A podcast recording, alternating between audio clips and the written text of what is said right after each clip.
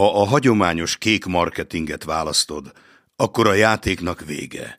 De ha a pirosat, akkor megmutatom neked, hogy milyen mély az inbound marketing ürege.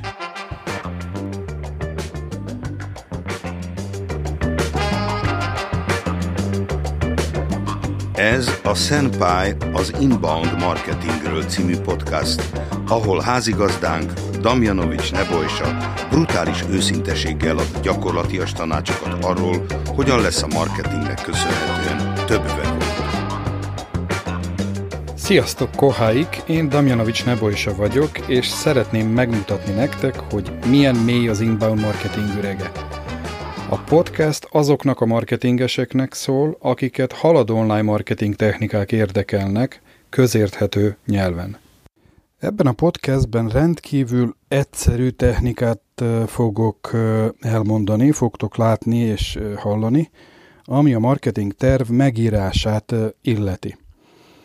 Ez nem egy olyan több oldalas terv, amiről biztos hallottatok, láttatok, olvastatok tankönyvekben, vagy egyéb olvasmányokban. Ez egy nagyon gyors, ez egy nagyon egyszerű, nagyon gyakorlatias és használható terv, amit biztos, hogy szeretni fogsz. Ugye 2017-et írunk, november majdnem vége, ami azt jelent, hogy akár kicsi, akár nagy a cég, itt az idő, hogy elgondolkozzunk a következő évről, magyarul elkezdjünk tervezni a marketing tevékenységeket. És hát valakinek ez nagyon egyszerű, és nagyon szereti, és nagyon minden automatizálva van, ahhoz képest, hogy a következő, vagy az előző években hogyan működött, más valakinek meg nyűg, mert nem tudja hogyan, nem biztos benne az egyik részek hogyan kell, hogy működjenek, nincs valami sablonja, ami alapján megírna, és így tovább, és így tovább. Tehát egész biztos, hogy év vége az egy kis vállalkozónak az az időszaka, amikor kell, hogy átgondoljon a következő évet, netán az idei év eredményei alapján megírja a következő évnek a kis marketing tervét. Ígérem, hogy a dolog nem hosszabb egy A4-es oldalnál, esetleg, hogyha többet fogsz írni, akkor kettő lesz belőle. Tehát gyakorlatilag itt amolyan pontokba szedett, rizsa nélküli, csak legfontosabb dolgok fognak szerepelni, amelyeket én is többször évente szoktam elő ö, hozni, és változtatni, amennyiben kell, illetve ezek alapján utána nem nehéz a következő évnek a, a kampányait megtervezni. Tehát következő részekből áll a dolog, mindegyiket átbeszélünk külön-külön. Akár terméket, akár szolgáltatást értékesíted, ez legyen az első pont, le kell írni, hogy mi a termék, vagy mi a szolgáltatás, nem több, mint egy-két mondatban. Ugye ez, ez még nem lesz nehéz. Következő, talán nehezebb lesz, a célcsoportok. Azok a cégek, amelyek régóta léteznek a piacon, talán meg tudják mondani egészen pontosan a célcsoportokat, aztán per ország, hogyha netán külföldiek is a vevők, de amikor már pontosításról van szó, mondjuk buyer personákat meghatározni, innentől kezdve már akár a gyakorlott cégek is megbillennek, és elkezdenek gondolkodni. Nem egyszer találkoztam rossz meghatározásokkal. Tehát kik a buyer personák? Mert mondjuk, hogyha egy egyszerű példa, amit mindenki fog megérteni, szállodákról beszélünk, és egyéni vendégek a célcsoport, hát akkor az egyéni vendég alatt értünk akár párokat, akár családokat, akár egyéni utazókat, akik ugye jönnek a szállodában, tehát már három buyer personát felsoroltam egyetlen egy célcsoport alatt. Ugye a szállodának még lehet, nem tudom, corporate a célcsoportja, hogyha próbálnak eladni a konferencia kapacitásait, és így tovább, és így tovább. Tehát célcsoport meghatározása legyen a következő pontokba szedve egyszerűen, egyértelműen, majd Ha tudod, akkor a buyer personákat csak megnevezni. Általában a buyer personák mondjuk a B2B világban pozíciót fognak jelenteni. Máshol, tehát a B2C-ben, ahol fogyasztóknak értékesítünk, ott lehetnek mindenféle meghatározások. Tehát második pont, célcsoport.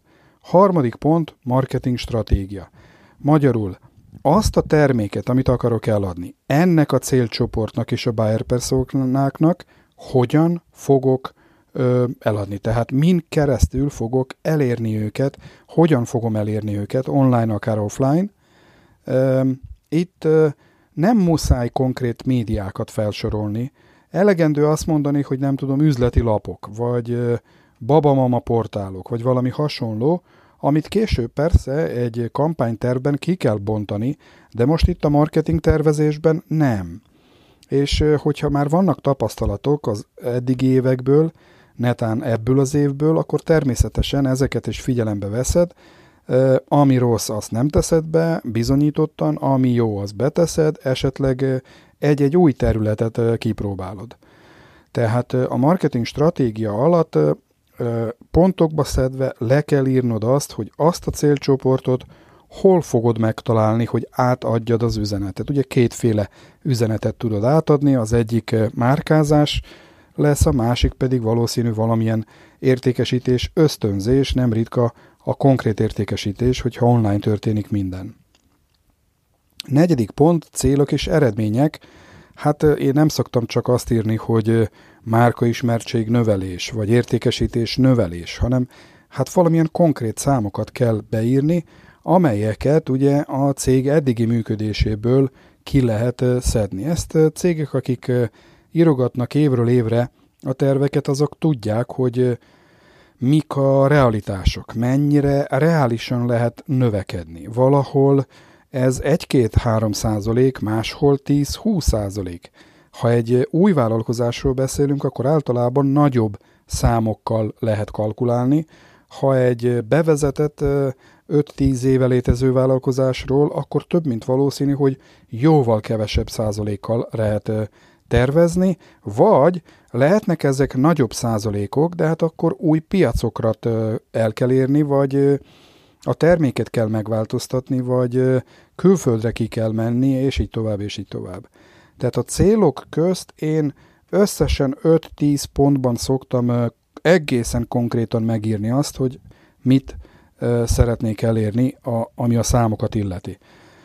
Ha online vállalkozásról beszélünk, valami e-commerce, akkor több mint valószínű, hogy itt a website látogatottság növelése lesz, és megírod, hogy, hogy mi lesz az a szám, vagy hány százalékkal kell, hogy növekedjen. Persze a, a tervben valahol arról is kell írni, hogy ezt a növekedést hogyan fogod elérni. Mert csak megírni azt, hogy 10%-kal több látogató a websájton, majd nincs alátámasztva, hogy ezt hogy akarod megcsinálni, akkor ugye ennek nincs nagyon értelme.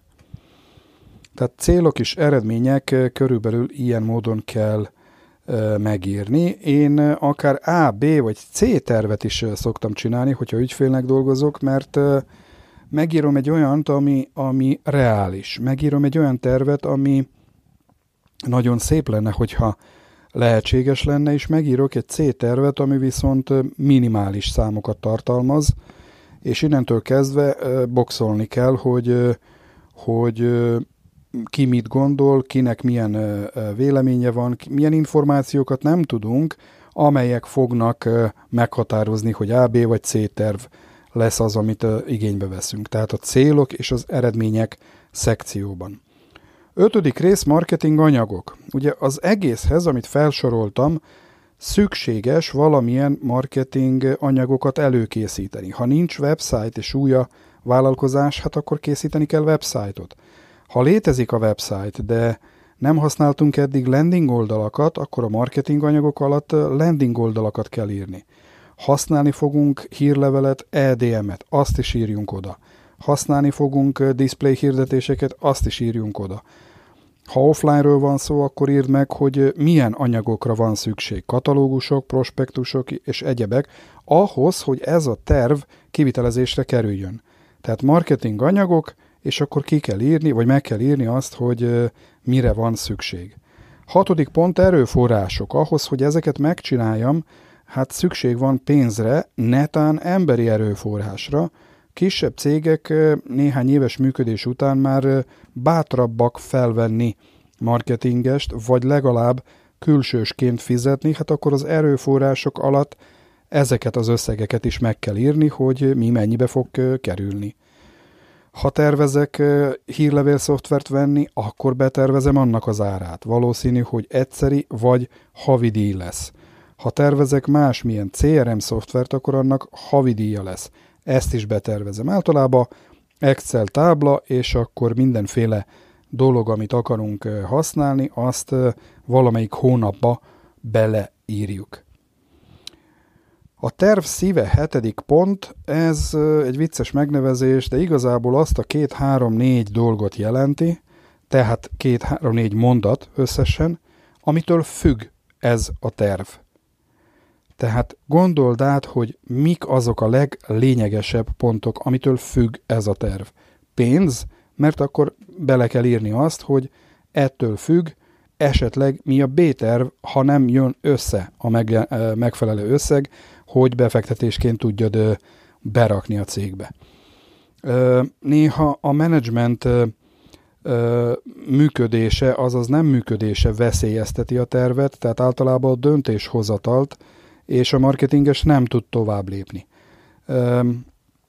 Néha a termék maga furfangos, és például, hogyha szoftverről van szó, hát akkor nem működik megfelelően, változtatni kell ezt vagy azt, a változtatás fejlesztést jelent, ami pár hónapos, pár hónap után kiderül, hogy nem csak az, hanem más valami is, tehát igazából a nem tökéletes termék is tudna esetleg problémát okozni. Tehát a terv szíve az a négy, vagy bocsánat, néhány mondat, amitől függ ez az egész terv, amit megírtad. Nyolcadik pont, médiaterv amennyiben lesz költés a médiában, AdWords, Facebook, netán más websájton display hirdetések, szponzoráció, PR, stb., akkor ezek is valamilyen táblázat formában kerüljenek meghatározásra. Ha másképp nem tudod meghatározni, hanem csak online-offline, akkor ez is elegendő, de ha ki tudod bontani online és offline-t, print, TV, rádió, netán online-t, e-mail, display, PPC és hasonlókra, akkor már ugye előrébb vagyunk, mert hogyha oszlopokban vannak a hónapok, és az összegek mennyi pénzt kell elkölteni médiára, akkor így fog összejönni a médiaterv, minden egyes hónapnak lesz összesítése, illetve minden egyes eszköznek a végén lesz összesítése, hogy évente mennyire van szükség hirdetésre. Természetesen ezek az összegek ugye fognak szerepelni előtte a erőforrások alatt is, mert ugye a médiára kell költeni. Tehát média terv, egy táblázat, ez általában ugye ami a marketing terven kívül van, tehát ez egy Excel táblázat. Kilencedik és nálam az utolsó pont a következő lépések havi bontásban, Magyarul az összes dolgot, amit felsoroltam az előbb, át kell gondolni és elkezdeni pontokba szedve leírogatni azt, hogy januárban minek kell történnie, vagy esetleg már decemberben, ugye ebben az évben, januárban minek, februárban minek, és így tovább, és így tovább, és megkapod a következő lépéseket havi bontásban. Valamikor nem szükséges a teljes 12 hónapot kitölteni, van, amikor csak két-három hónap tényleges következő lépéseket kell feltölteni. De abban az esetben, amikor tudjuk, hogy milyen éves események mentén fog a marketing kommunikáció működni, akkor ezt a gerincet, ami biztos, idézőjelben ugye gerincet, ezt kell megírni, és köré tenni azokat a, az eszközöket, csatornákat, megoldásokat, amit az előbb megírtunk. És akkor megkapjuk a következő lépéseket, gyakorlatilag hónapokra bontva. Ez egy hatalmas előny, ez a dokumentum, amit ha cégvezetőként megcsinálod, akkor ki tudod adni annak a külsős marketingesnek, aki dolgozik. Neked, ha belsős, akkor pláne. Ha te vagy a marketinges, akkor ezek alapján tudsz dolgozni és tervezni a jövő. Tehát még egyszer, marketingterv egyszerűen, gyorsan, átláthatóan, összesen 9 pontból, ami segíteni fog a következő éves marketing tevékenységedet. Ez volt minden a mai epizódban. A következő találkozásig tanuljatok a marketinget távoktatásban, automatizáljatok, amit csak lehetséges, és az eredmények nem fognak elmaradni.